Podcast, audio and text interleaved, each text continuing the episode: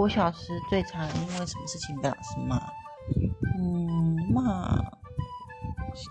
我觉得我小时候还蛮乖的，自己讲。就是小时候印象比较深刻的是有被老师画过哭脸，就是小时候我爱哭。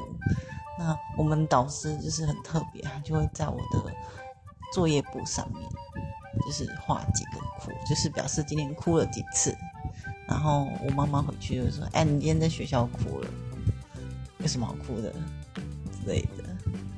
对，这是比较特别的经验。至于有什么事情被骂，好像没什么特别印象，都过了那么久了，圆木。